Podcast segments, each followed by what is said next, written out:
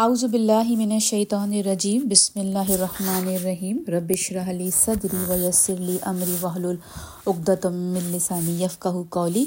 السلام علیکم رحمۃ اللہ وبرکاتہ۔ آج ہم انشاءاللہ تعالی اللہ سبحانہ تعالیٰ کی مدد سے سورہ ہود کی آیت نمبر 41 سے لے کر انشاءاللہ تعالی 49 تک کریں گے، اور اس طرح آج ہم نوح علیہ السلام کا جو قصہ ہے وہ یہاں پر 49 پہ ختم ہو جائے گا۔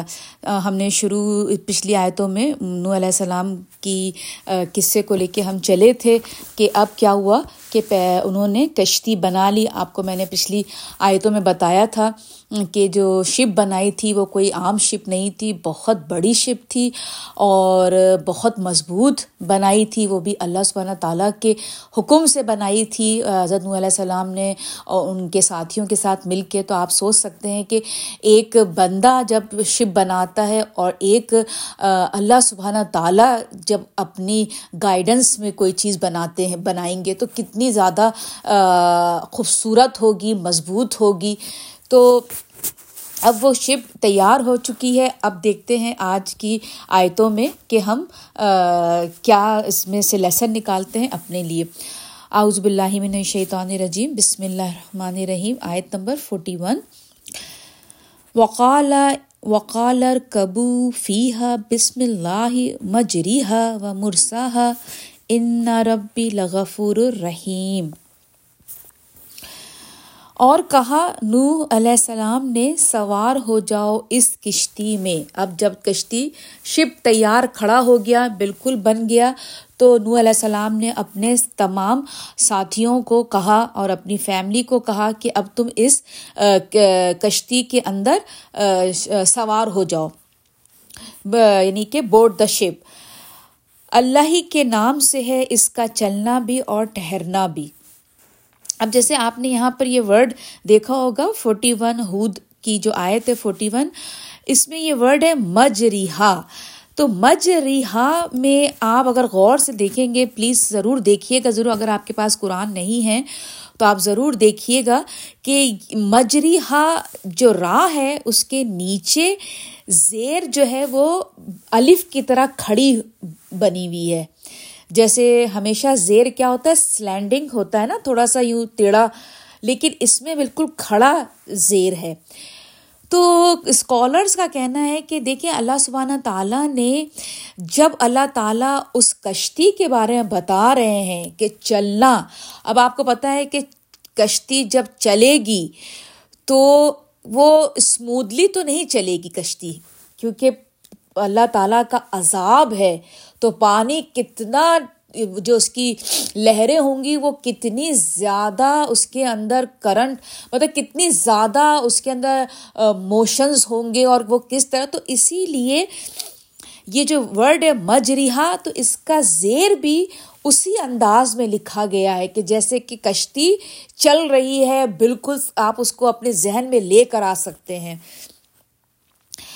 تو یہاں پر یہی ہے کہ اللہ ہی کے نام سے ہے اس کا چلنا اور ٹھہرنا۔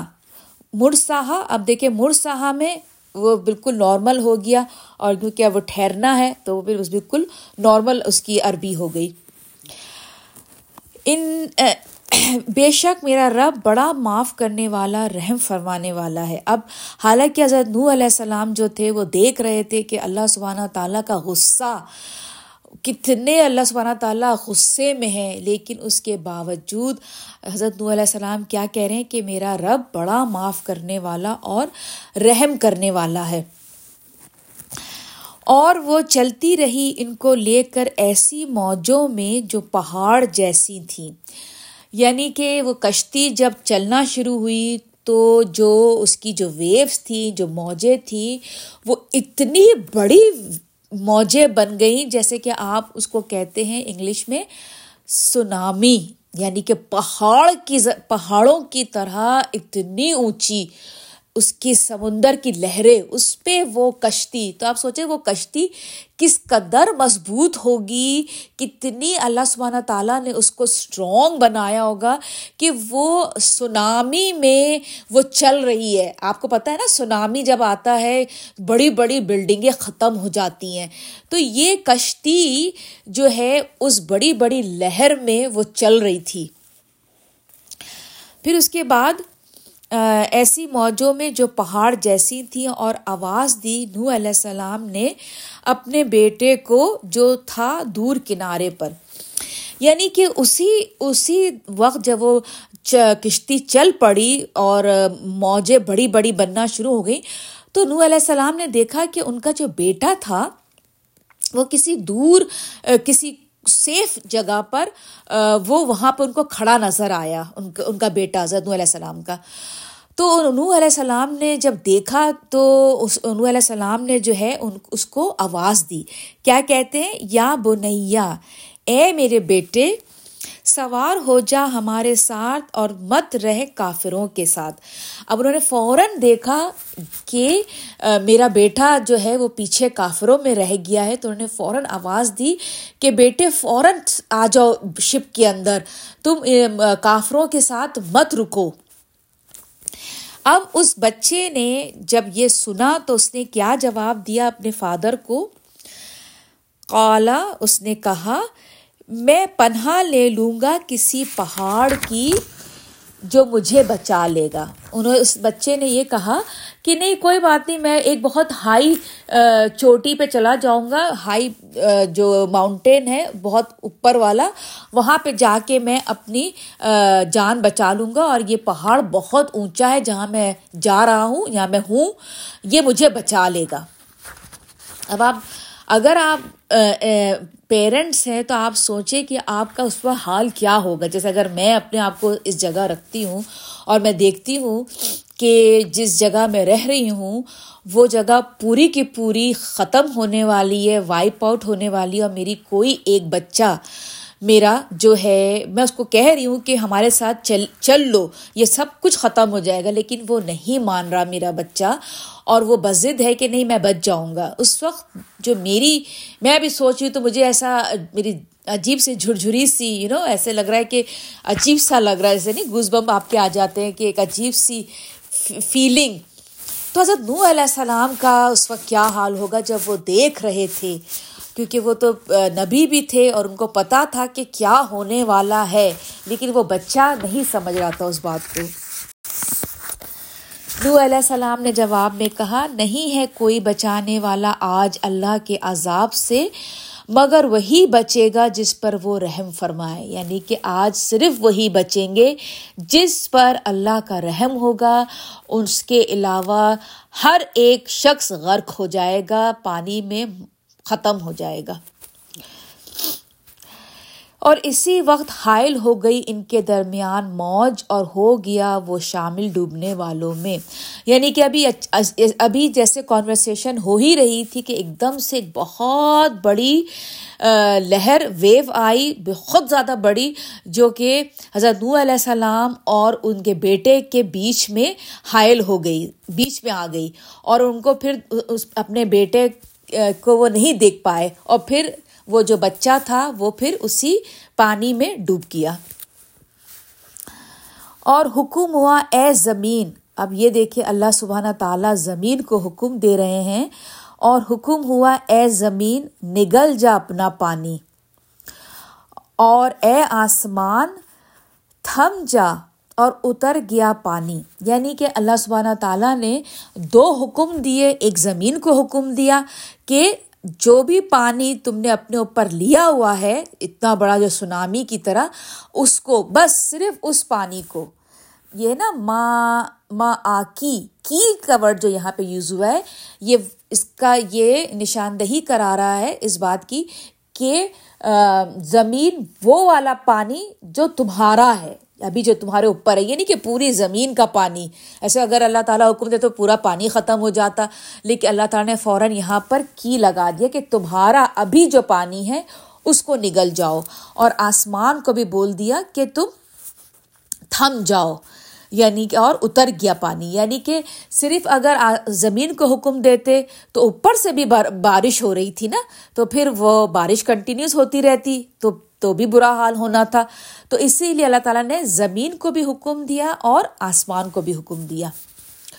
اور چکا دیا گیا فیصلہ اور جا ٹھہری کشتی کوہ جودی پر، یعنی کہ فیصلہ ہو گیا جس کو ختم ہونا تھا، پوری قوم ختم ہو گئی، اور پھر وہ جو کشتی تھی وہ وادی پر جا کے رک گئی. اور کہا گیا کہ لعنت پڑ گئی ان لوگوں پر جو ظالم ہیں. اللہ تعالیٰ نے اب یہ اللہ سبحانہ تعالیٰ لعنت بھیجی، فرشتوں نے بھیجی، حضرت نوح علیہ السلام نے بھیجی، آسمان نے بھیجی، زمین نے بھیجی، جس نے بھی بھیجی. یہاں پر یہ نہیں کہا کہ کس نے بھیجی، بس اتنا ہے کہ لعنت ہو گئی ان پر. اور پکارا نوح علیہ السلام نے اپنے رب کو. اب جب سب کچھ معاملہ ٹھنڈا ہو گیا تو نوح علیہ السلام جو ہے وہ اللہ تعالیٰ سے انہوں نے دعا کی. دعا میں کیا کہتے ہیں؟ اے میرے مالک، میرا بیٹا بھی میرے گھر والوں میں سے ہے. یعنی کہ آپ کو یاد ہوگا پہلے جو حکم آیا تھا جب اللہ سبحانہ تعالیٰ نے حضرت نوح کو حکم دیا تھا تو ہمارے رب نے کیا کہا تھا کہ اے نوح اپنے ساتھیوں کو اور اپنی فیملی کے لوگوں کو کشتی پہ سوار کر لو. تو یہاں پر بھی حضرت نوح علیہ السلام اللہ سبحانہ تعالیٰ کو بتا رہے ہیں کہ آپ نے تو کہا تھا کہ میں اپنی فیملی کو بھی اپنی شپ میں ڈال لوں، تو میرا جو بیٹا ہے وہ میری فیملی میں سے تھا. یہاں پہ نوح علیہ السلام فرما رہے ہیں میرا بیٹا بھی میرے گھر والوں میں سے ہے، اور بے شک تیرا وعدہ سچا ہے. بے شک آپ کا وعدہ بالکل سچا ہوتا ہے، اور تو سب حاکموں سے بڑا حاکم ہے. مطلب آپ غیب کیا، آپ حکمت سے بھرے ہوئے ہیں، آپ سے زیادہ حکمت کوئی جاننے والا نہیں. تو آپ نے مجھ سے کہا تھا کہ اپنی فیملی کو بھی شپ میں ڈال لو، تو وہ جو میرا بیٹا تھا وہ شپ میں نہیں آیا.